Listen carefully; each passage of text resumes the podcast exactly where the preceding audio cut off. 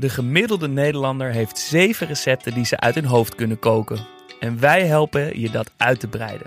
Dit is het achtste recept. De podcast waarin wij, Kiriko Mechanicus en Jasper Gottlieb antwoord geven op de vraag: wat gaan we vanavond eten?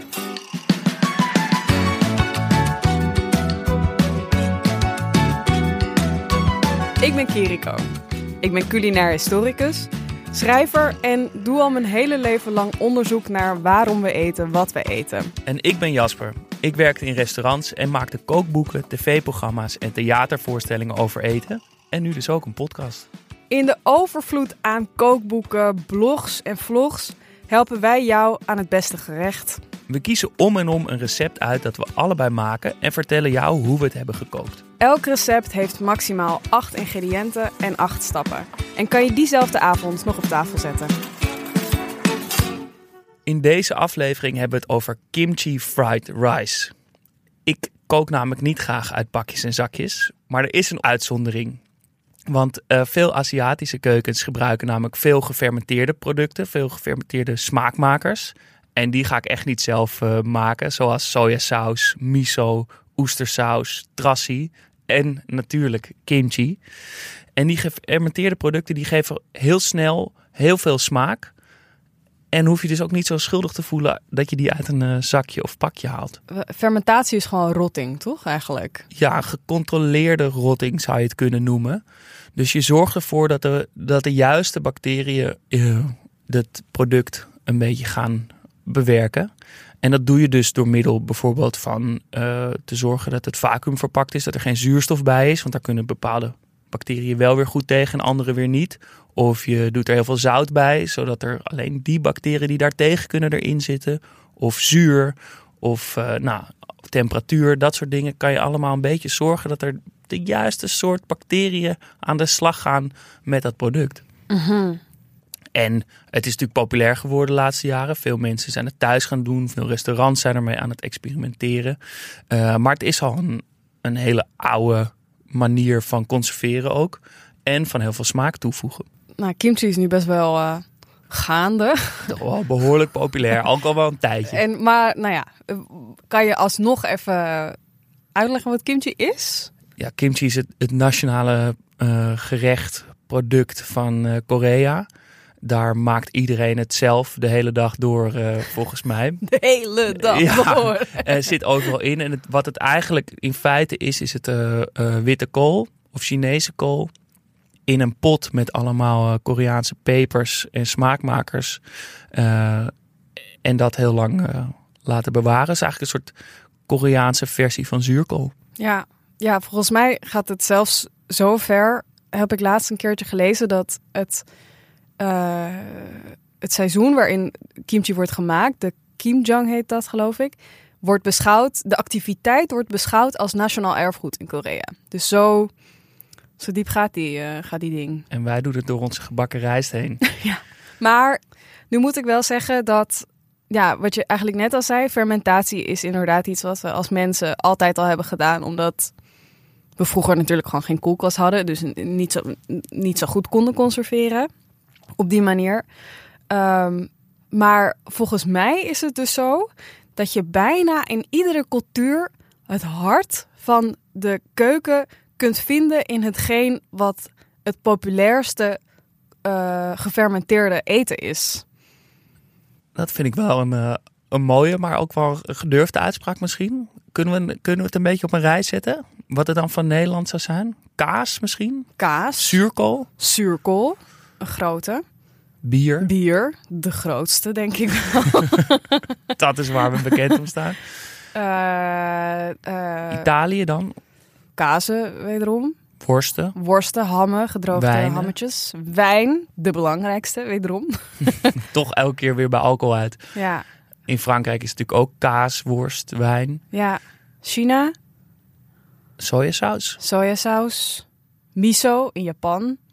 Um, ja, de kimchi, uh, kimchi, kimchi fried, fried rice. rice. Ja, ik heb een recept uh, gevonden van Bon Appetit. Dat is een grote Amerikaanse tijdschrift over eten, maar de laatste jaren vooral ook website en YouTube kanaal. Check het uh, veel? Ik heb het heel lang heel veel, vooral op YouTube, heel veel filmpjes van gekeken. de laatste tijd een beetje van, eh, van af. Maar vond dat ze dat altijd op een hele leuke manier deden. Ze hebben een grote testkeuken waar ze alle recepten voor het, het uh, tijdschrift in ontwikkelen. En daar maken ze filmpjes en dan zie je dus iedereen een beetje aan het hannessen met allerlei, ja, gewoon aan het testen. En dat filmen ze dan. En zie je dus ook veel fout gaan of is het een beetje rommelig. Ja, Beter dan zo'n steriele keuken waarin alles lukt en alles al in kleine bakjes klaar staat. Ja, klopt, ja. ja. Um, en ik heb dus gekozen omdat ik, nou, ik hou sowieso veel van gebakken rijst. Dat eet ik veel. Eigenlijk altijd als ik gewoon rijst maak, dan maak ik extra zodat ik de volgende dag gebakken rijst kan maken. Nice, nice. Uh, en uh, ik dacht, nou, misschien leuk om net een wat ander specialer gerecht met gebakken rijst te doen. Uh, en dan is dus wat ik zei, zo gefermenteerd iets als kimchi een hele makkelijke, snelle manier om heel veel smaak toe te voegen, zonder dat je dat eerst allemaal ergens uit hoeft te trekken. Oké, okay, even in het kort het recept. Eerst kook je de rijst. In een uh, koekenpan uh, snij je wat broccoli en die uh, bak je dan lekker op. Je voegt het groene gedeelte van de lenteui daaraan toe een beetje knoflook en een beetje gember. Dan bak je de kimchi daarin mee. In sesamolie voeg je daar weer de rijst bij toe en een beetje sojasaus om het op smaak te brengen. En op het einde leg je er een mooi gebakken ei op. Maar maak je geen zorgen, het hele recept staat op onze Instagram, het achtste recept. Ja, het zijn dus eigenlijk een paar simpele stappen eigenlijk. Broccoli bakken en daarna de smaakmakers met de rijst bakken. En dan doe je die broccoli die weer bij en leg je er een ei op. Ja, maar ik moet wel zeggen, er zijn best wel wat kleine tips die we denk ik kunnen geven. Tips als het, uh, tricks. Als het gaat om, nou ja, in mijn geval, ik ben best wel specifiek in de manier waarop ik mijn rijst bak. Waarin je hem bakt, niet hoe je hem kookt. Uh, of heeft dat met elkaar te maken? Allebei, allebei. Rijst is, uh, of tenminste, ik ben half Japans.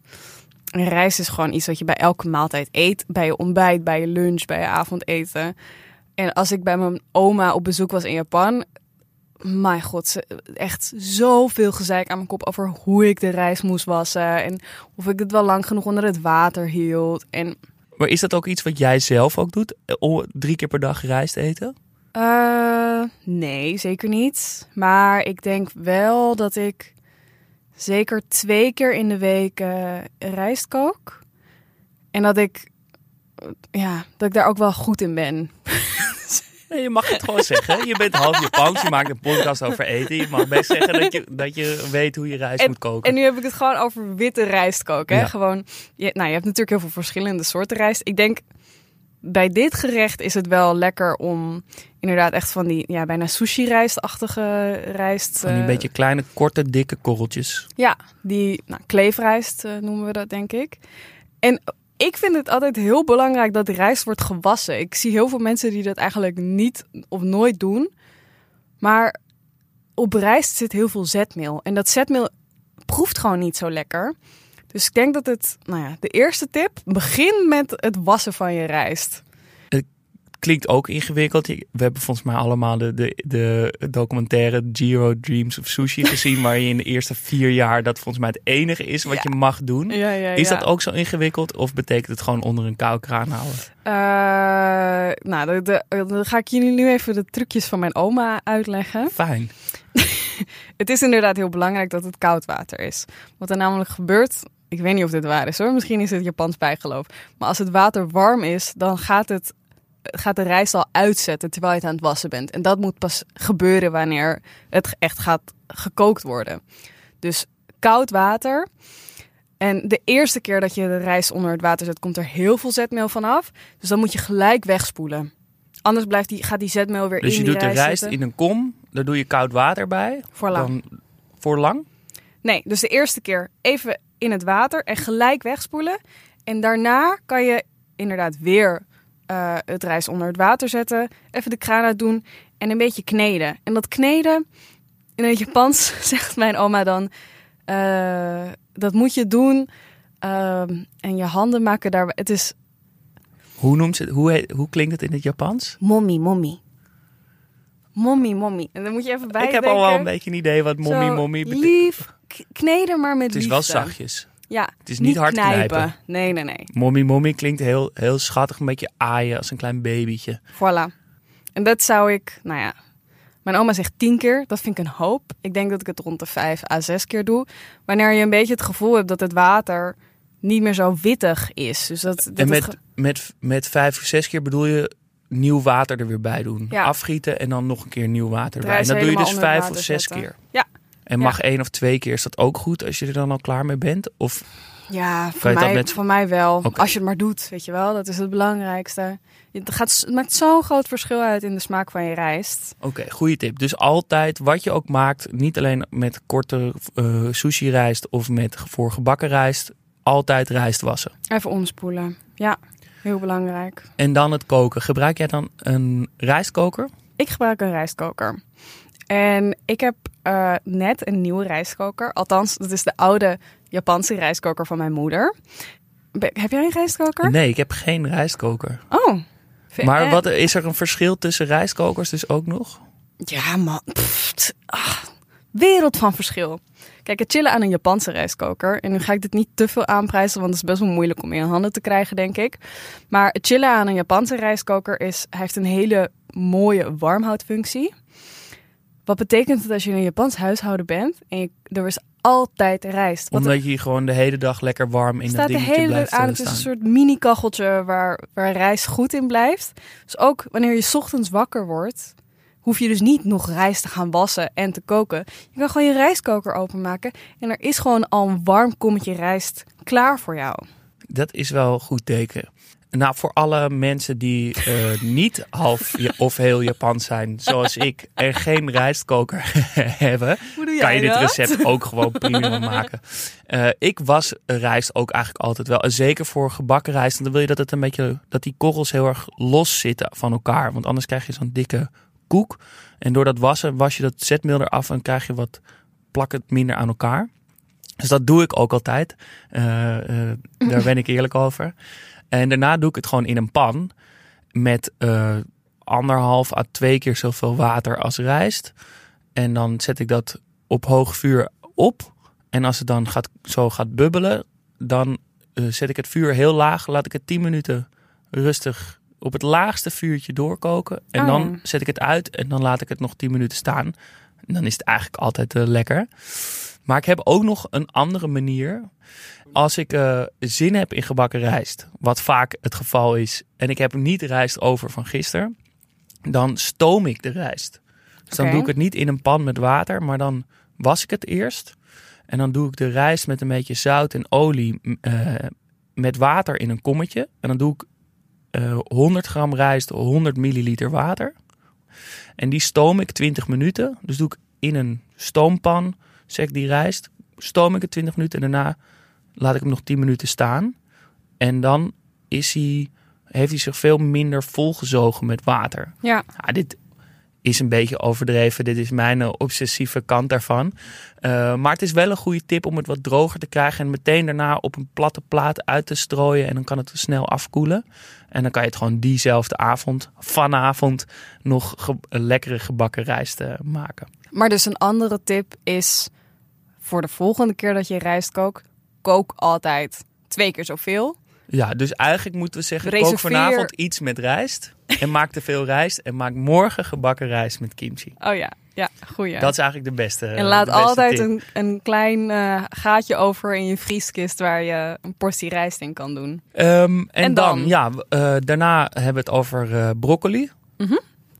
Heb jij, ja, veel mensen hebben denk ik toch gewoon een soort, een beetje een haat-liefde verhouding misschien wel met broccoli. I love broccoli. I love Eet je vaak broccoli? Nee.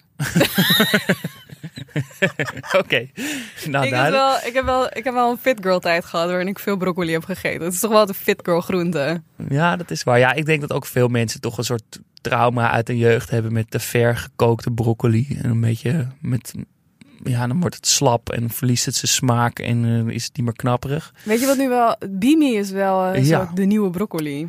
Ik hou ontzettend van bimi. Of ja, soms heet het asperge broccoli of broccoli tips of zo'n soort, dat soort namen. Maar het zijn een beetje die lange, dunne steeltjes broccoli.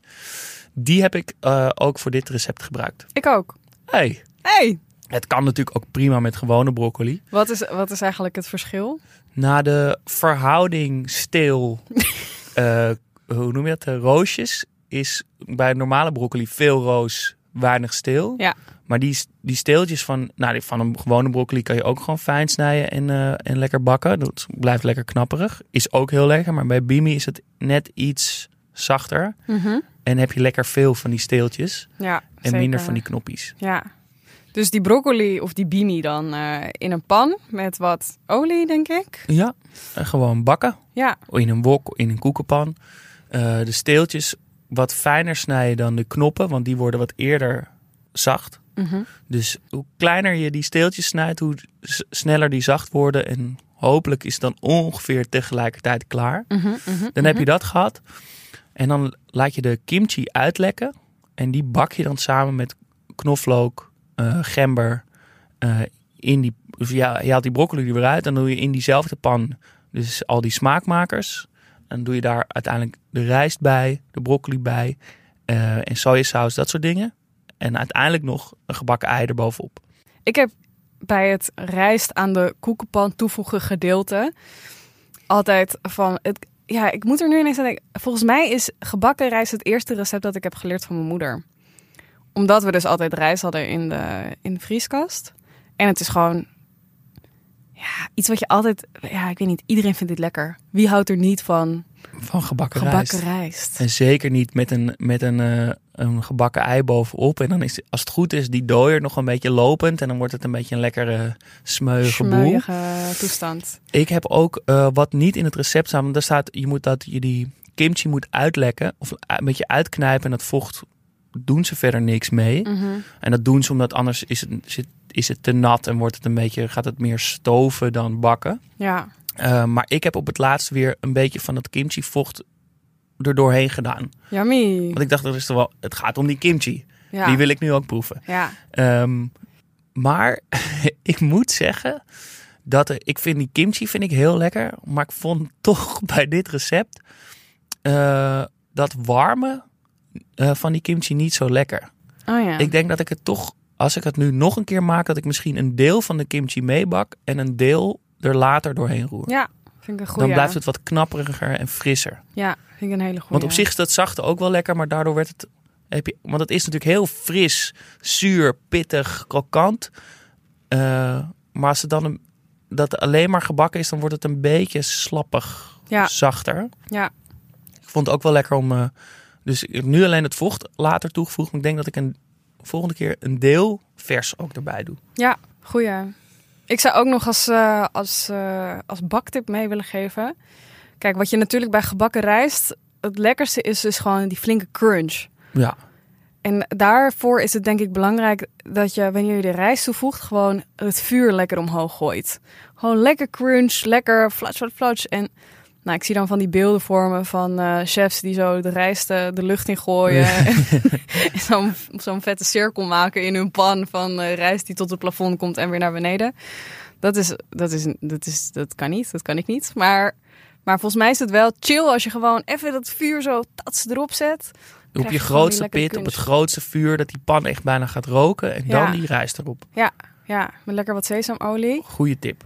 En het recept eindigt dus met wat sesamzaadjes eroverheen. Ik vind het zo... Als, het, als je naar van die Aziatische restaurants gaat en zo overal een beetje sesam overheen... dan denk ik ook, ja, Geforceerd. geforceerd, niet nodig. Weet je, als het toch die vijf zaadjes zijn... Ik bedoel, alsof dat iets uitmaakt voor de smaak of zo. Het is echt zo... Het, ja, Dus Ik- die mag je weglaten. voor mij mag je dat weglaten. Ik heb er gewoon opgehaald. Ik vond het lekker. Maar ik snap denk ik wel wat je bedoelt. Ehm, en voor de rest denk ik als laatste ook weer over dat het gebakken rijst sowieso, maar ook vooral dit recept is perfect om restjes mee op te maken. Ja, Omdat die kimchi zoveel smaak geeft, hoef je daarnaast eigenlijk alleen nog wat vulling. ja. Dus of het nou broccoli is of bimi of wortel of eh, kool Asperges, of asperges. spersiebonen. Of- ga zo maar door. Ja, kan er allemaal in. Alles wat je in de, in de ijskast hebt liggen, eh zou ik er gewoon vooral doorheen doen. Dus het is een perfect gerecht om mee te variëren. Dit was onze ervaring van het maken van de kimchi fried rice. Maar we zijn ook heel erg benieuwd naar hoe jullie hem hebben gemaakt. Ja, stuur je foto van je gerecht wat je hebt gemaakt naar onze Instagram. Het achtste recept. We zijn heel benieuwd hoe, wat voor een draai jij er hier aan hebt gegeven. Of mensen het überhaupt ook echt zijn gaan maken. Wat de, wat de meningen erover zijn. Volgende week maken we weer een ander gerecht. Dan kies jij iets uit. Mhm. heb, je al een, eh, een, heb je al een idee? Wil je al een tipje van de sluier geven? Ik denk dat we dit keer de Italiaanse keuken in gaan duiken.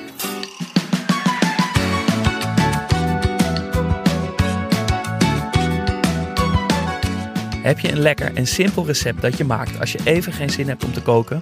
Stuur hem dan naar onze Instagram, het achtste recept. En vertel ons waarom dit recept zo lekker is. Daar vind je ook een overzicht van alle andere recepten.